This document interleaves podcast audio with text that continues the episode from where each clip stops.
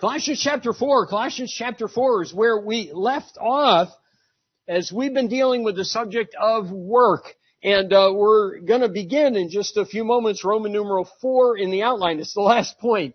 And uh, and there may not be a, a ton of things to say about that last point, but we're going to get there in a few moments.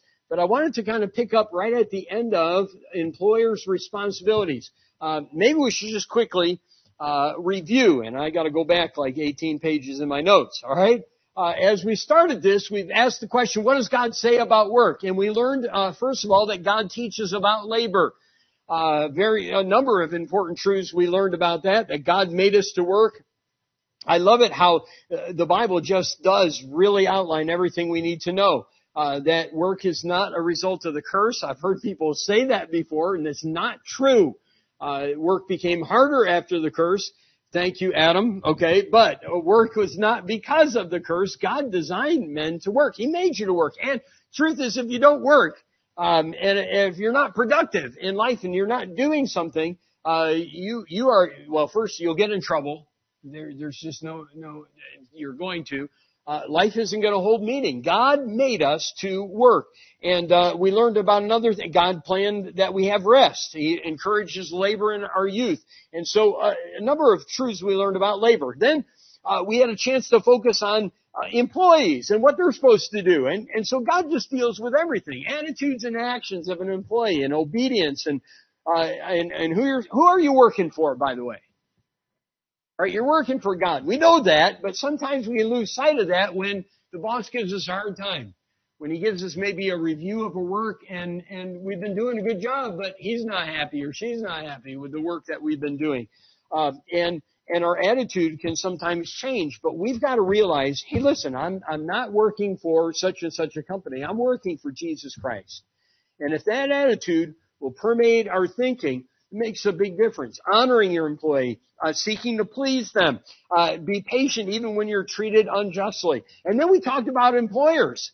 Uh, when you're when you're a boss or when you're hiring someone to do work or whatever, these things apply. And God deals with that subject. And we left off at Colossians four. We made reference to it and we shared a few things, but I wanted to look at it one more time and read the verse because I think we just actually mentioned the reference. God says this in, in Colossians four, Masters, give unto your servants that which is just and equal, knowing that ye also have a master in heaven.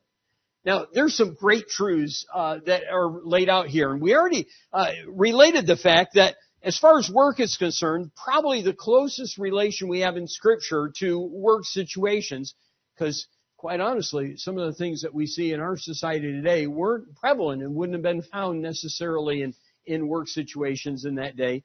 But there's a great correlation between a servant and a master. Now, think about this, okay?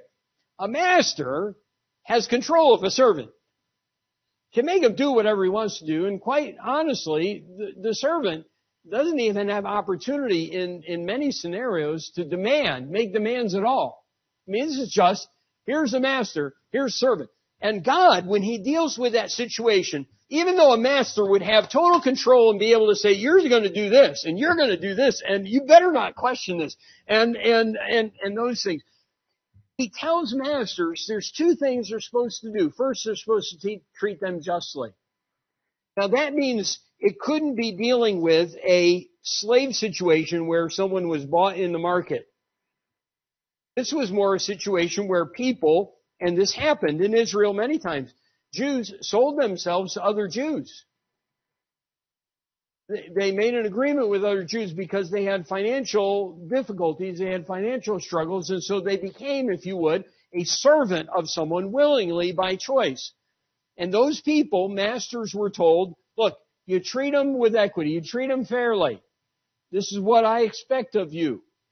Now a master can say, well, wait a second, I've already made an agreement with them and, and those things. And God says, look, masters, this is your responsibility. Treat them fairly. Treat them with, with equity. Uh, render to each his due. And then treat them uh, and uh, just and equal. And that is with fairness or equitable. So here's some great truths. A boss is to make sure his workers are compensated fairly for their labor and that they're, uh, that they're treated, they're given their due and treated as they ought to be treated. And quite honestly, wouldn't that solve a lot of problems in the workplace? If I, as I've been looking over these verses and being reminded that God speaks about both employees and employers in many different ways, whether it's servant, master, or whatever, I've just been reminded uh, of how, uh, quite frankly, and I said it, I think, last week, you know, uh, we could solve a lot of the problems that the government seems to keep wanting to stick their stick their hands into and get involved in if people would just follow the Bible. Um, whether it's employee or employer. So the last point is this, and we should look at the Bible in con- regard to this. God teaches about wages, about pay. He does. And so in order to do that, let's go, um, uh, let's go to First Timothy chapter six. First Timothy chapter six. I actually have a couple of passages where I'm going to be going back and forth. And so I was trying to decide where to go first. First Timothy chapter six. When God teaches us about wages, He shares some things that we need to have uh, correctly in mind. And uh, these are going to answer not just uh, wages questions, but I think even questions about should a Christian be involved in the lottery?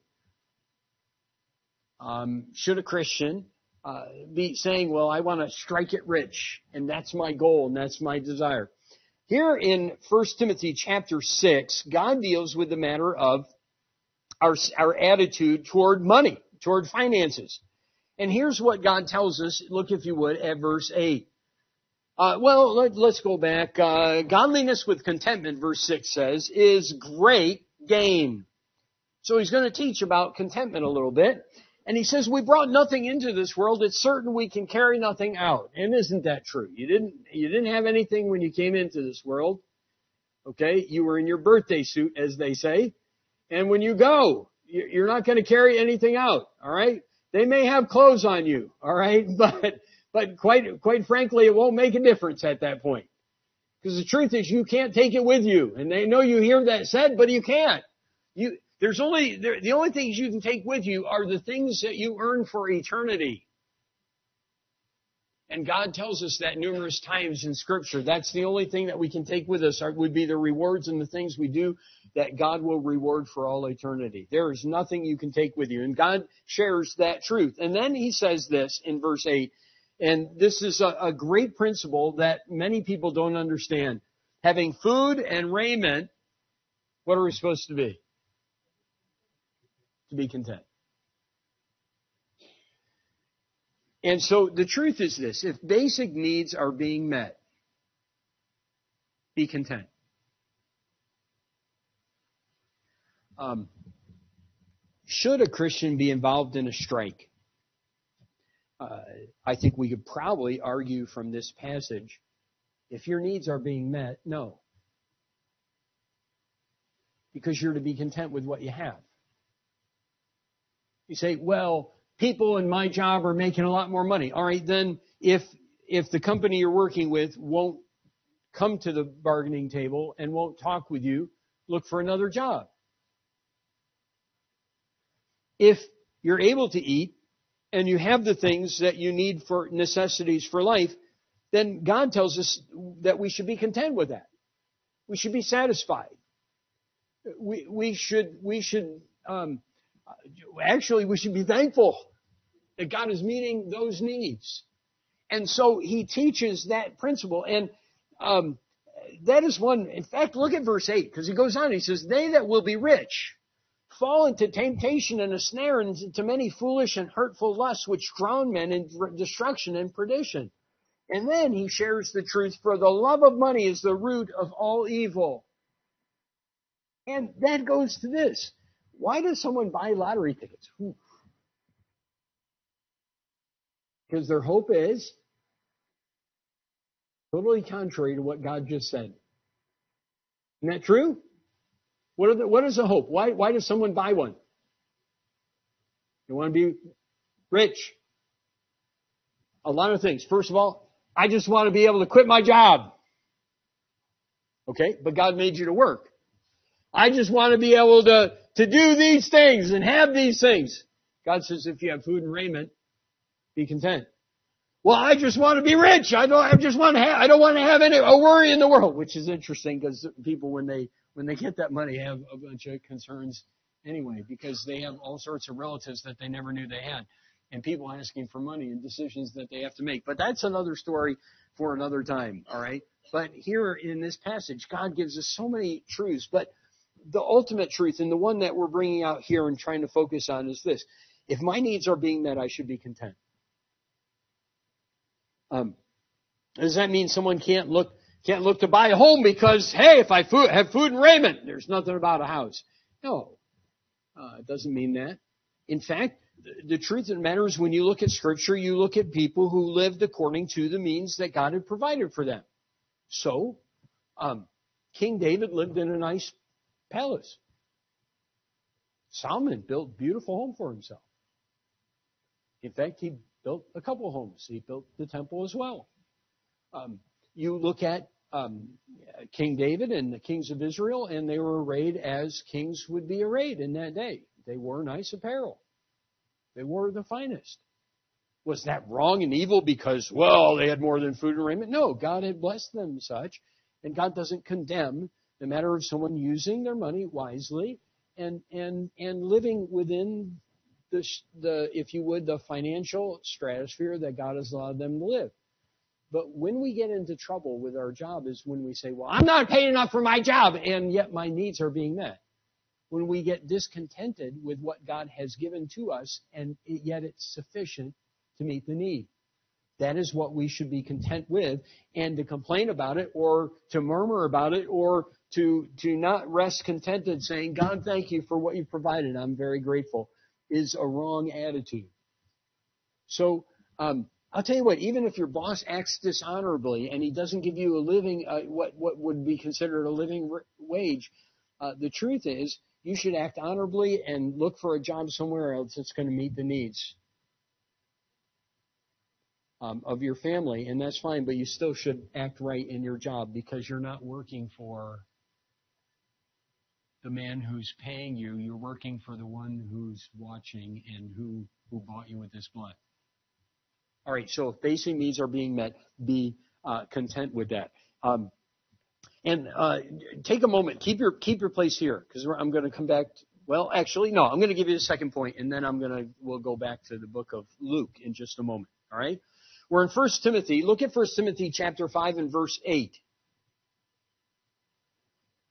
In First Timothy chapter, I'm sorry, and verse eighteen. Verse eight is actually a good verse, okay? You're supposed to provide for your own, but that's not the principle we're trying to share with you. Verse eighteen says this, for the Scripture saith, thou shalt not muzzle the ox that treadeth out the corn, and the laborer is worthy of his reward. Now in this passage, he's actually talking about elders, pastors. He's talking about their care. He talks about how they're worthy of double honor. And double honor is not that you're supposed to have special respect for. He's actually dealing with compensation. And the point is, is that someone who labors and ministers in the Word of God should have the needs met by those he ministers to.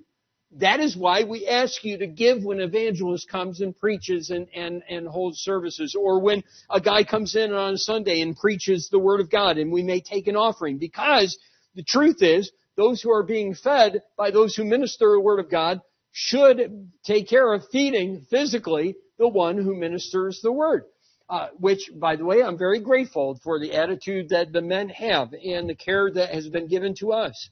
Uh, but that is what God talks about here.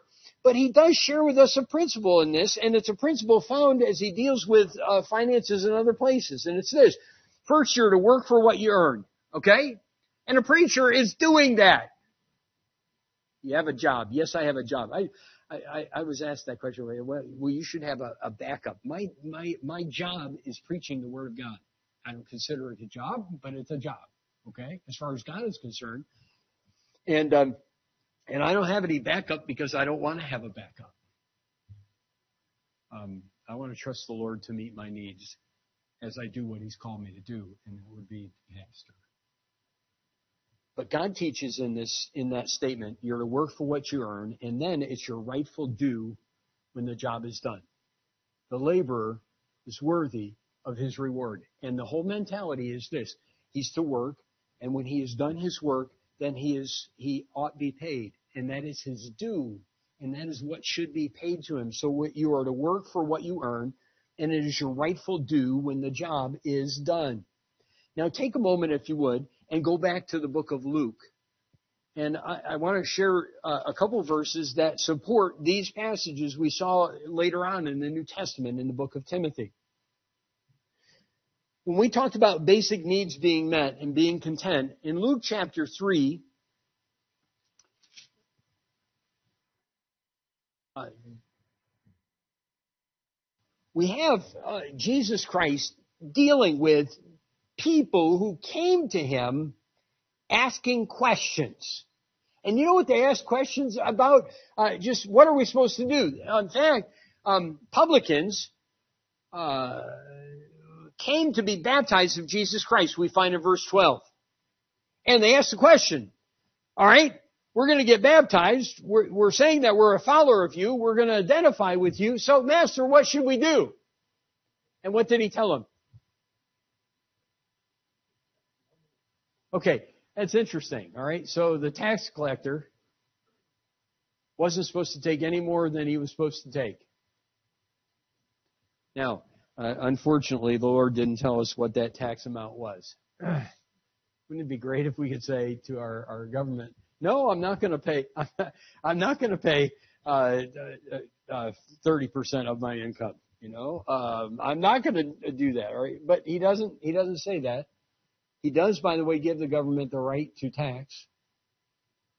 Um, and, and that's another story for another passage for another time. But if you look, he says, so don't take any more than that which is appointed you. And that goes with the idea of contentment, isn't it? All right, you're supposed to work for this. Here's what you're supposed to collect. You're not supposed to take any more than that. Why did they take more than that? Why did Zacchaeus take more than that? Greed, to pad his pockets. And he promised to give back when he got saved. That's a, what, isn't that a great attitude? Okay. Wouldn't you love that if someone came back and said, I took more than I should have? Okay. I'm giving you some money back. I didn't need to charge you as much for that service. How many of you ever had that happen? Okay. I haven't had that happen. I haven't either. Okay. In Luke chapter three, though, and in verse fourteen, soldiers also uh, asked and saying, what shall we do?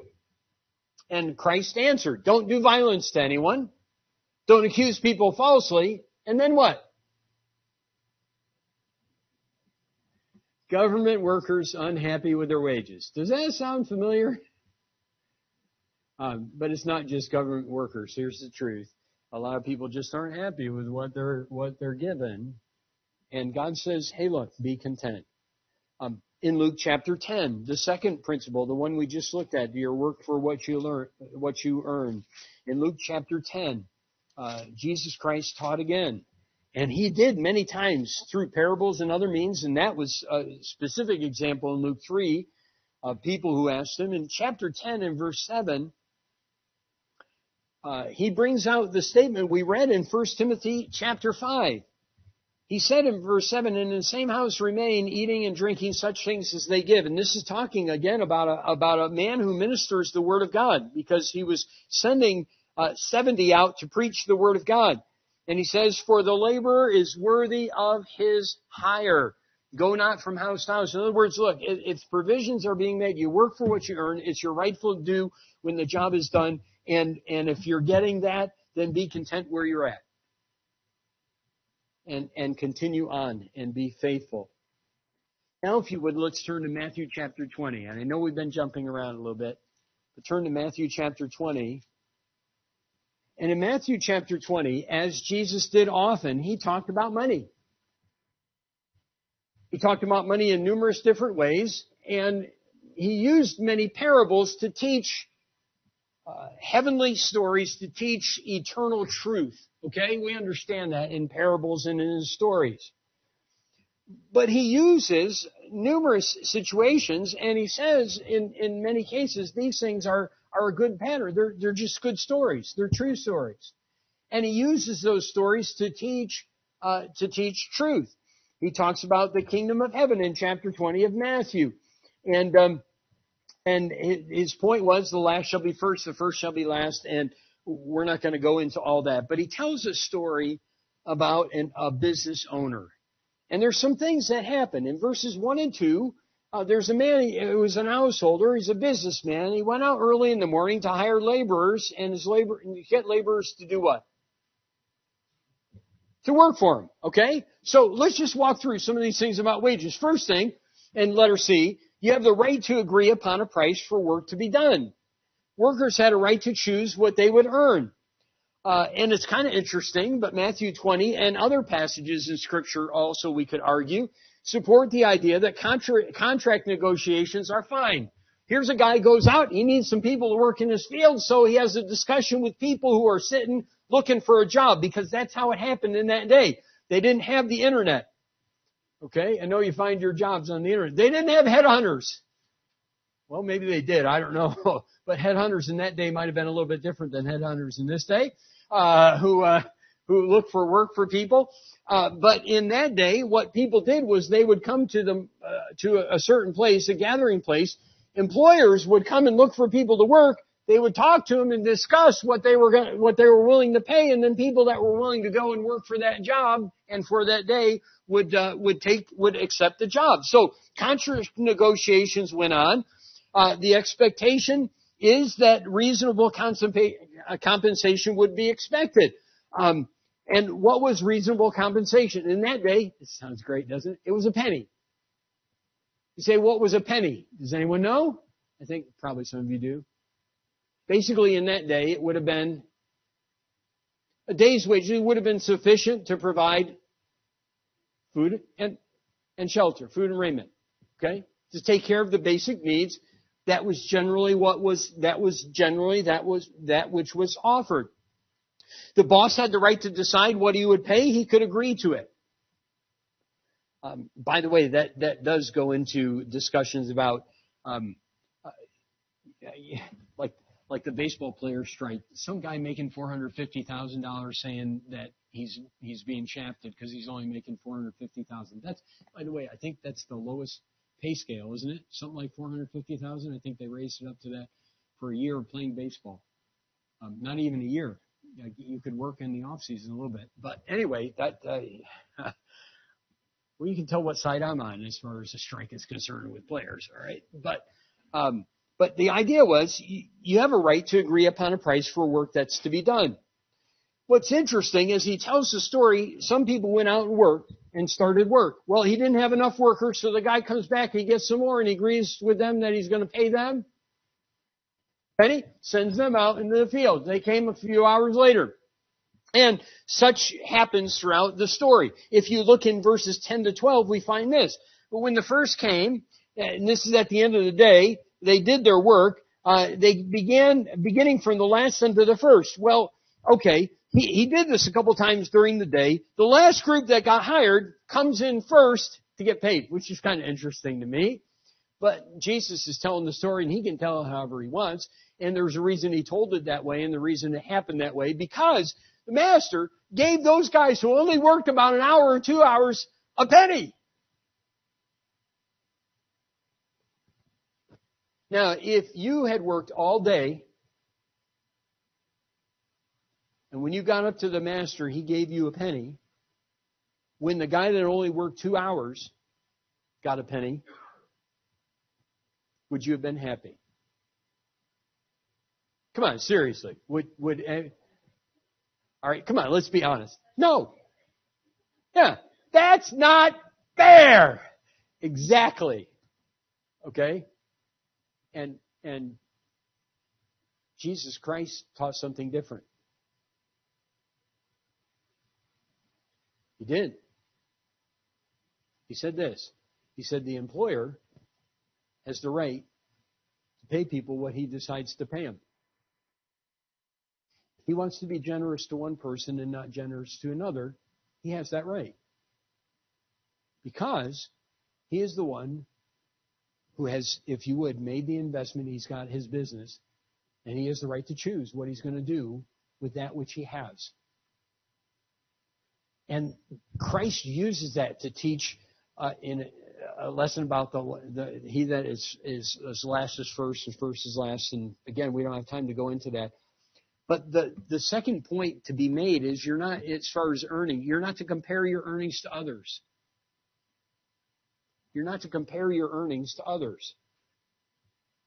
So here's the thing.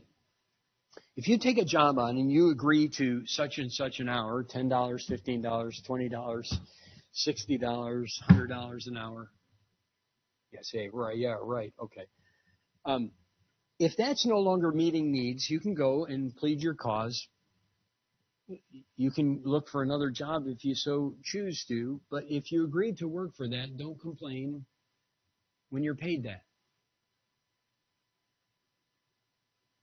And don't look at the guy next to you who's getting paid twice as much for the, for the same amount of work. You say, well, well, that's not fair. In this story, God says that's that's not the issue. The issue is you agreed to work for this. So, in essence, be content with that. If the master so chooses to give someone else the same amount for, for less work, that's his choice. And here's the truth. You don't have to work for him again. You can go find another job, or you can just learn to be content because it's meeting the need. The next point, that, that sounds, see, this is so foreign to our thinking, isn't it? Seriously, we're, we're not we're not taught this in America. We're taught, well, get out and on the strike line and, and demand their rights and make the make the owner pay because they got all sorts of money because they took all the risk. But that's another story. Um, today, those who make money are, are looked down upon and punished because they make money and they took the risks and they did the they did the work in order to get it. And that is wrong. That is so wrong. Okay, the, the, the fifth thing is you have no right to contend, letter E. Contend or demand more than has been agreed upon. Look at verse fourteen. Here, here's what, verse thirteen, because he's answering. The, these people weren't happy.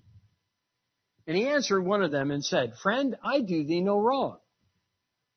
And here's the question. Didst not thou agree with me for a penny? Here's the question. Did they agree with him for a penny? Okay. Then he didn't do him wrong. He offered that. They accepted that. And he gave them that. You say, but he did this for them.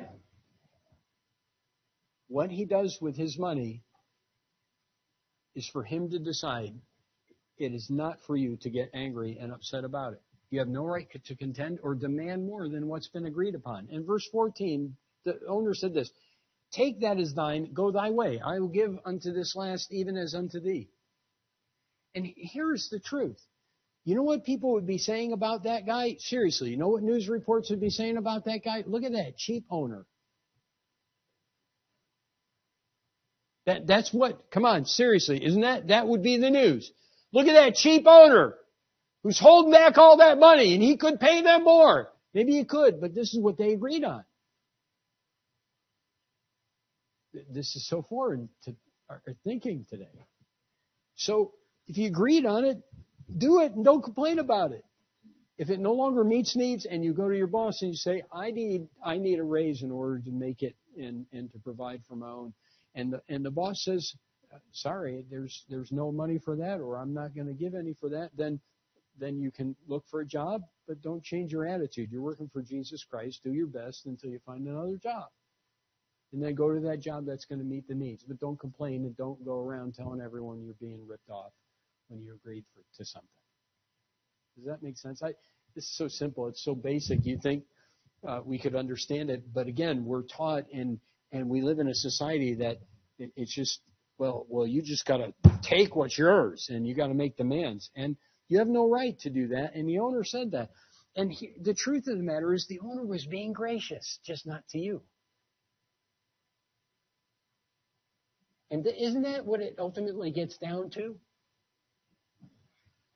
Here's the truth. Those other workers didn't deserve a penny. And that guy actually was being very generous. Am I right? It's true. But it wasn't looked at that way. And that is that is a shame. So you have no right to contend or demand more than what's been agreed upon. Uh, the, the, the letter F. What you earn is yours. It's profound, but we go back to that principle we've already looked at. What you earn is yours.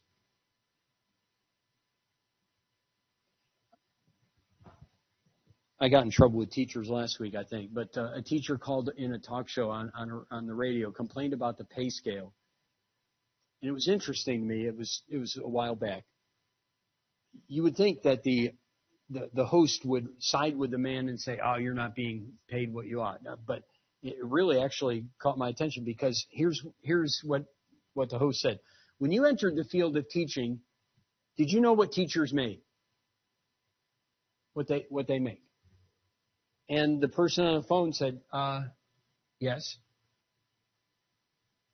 So the guy said, yet you chose that field. And the teacher said, well, yes. So the host said this, you made your choice. Don't complain to me about it. And don't expect more. Whoa. Didn't expect to hear that. But that's right. You get into this and you made that decision and, and, and okay, that was your choice. So, so be grateful if it's meeting needs. And if not, then find a place where an owner understands that and will seek to meet them better. And then the last point under that is the owner is not obligated to give you more than your earnings. But remember this, he may be generous to whomever he will.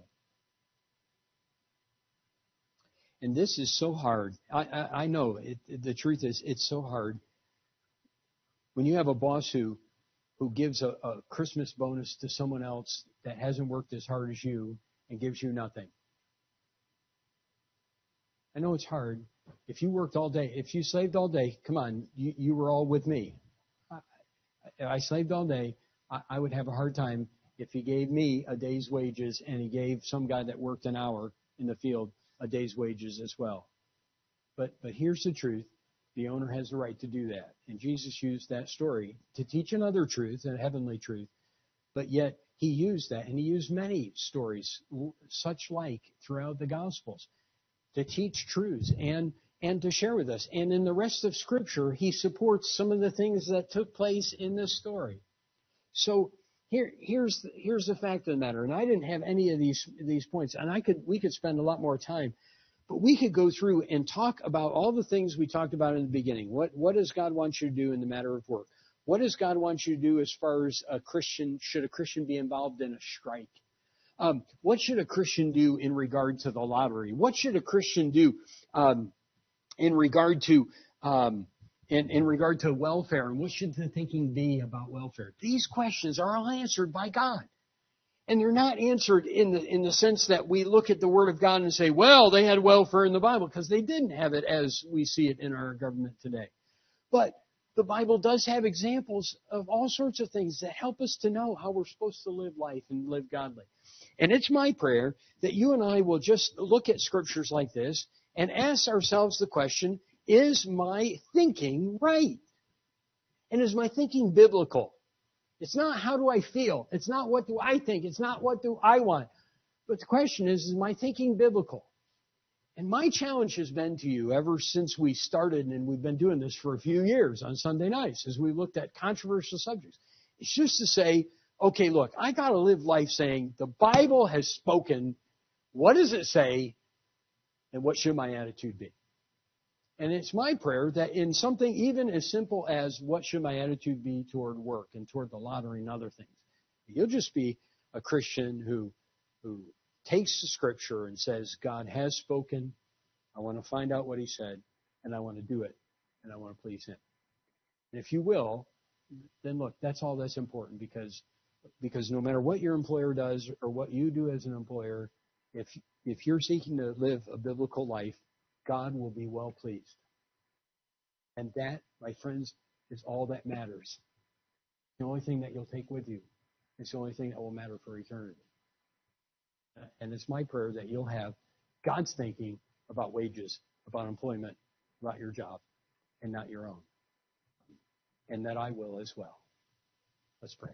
Father, thank you for your word, and thank you that in in so many ways you deal with the practical issues of everyday life And this this matter of wages and, and employment and employers and employees and, and what you expect, I'm so thankful that the Bible has given us an outline. And I know it's it's totally, it's very much contrary to the the thinking of society as a whole in America. And I pray that you'd help us not to be put into the mold of the thinking of the world, but that our minds would be transformed and renewed by Scripture so that we think biblically, even about our job. And may we then please you as we seek to work our job and, and take the wages that come as a result and respond and do what you'd have us to do. And we pray and ask these things in Jesus' name. Amen. Lord bless you.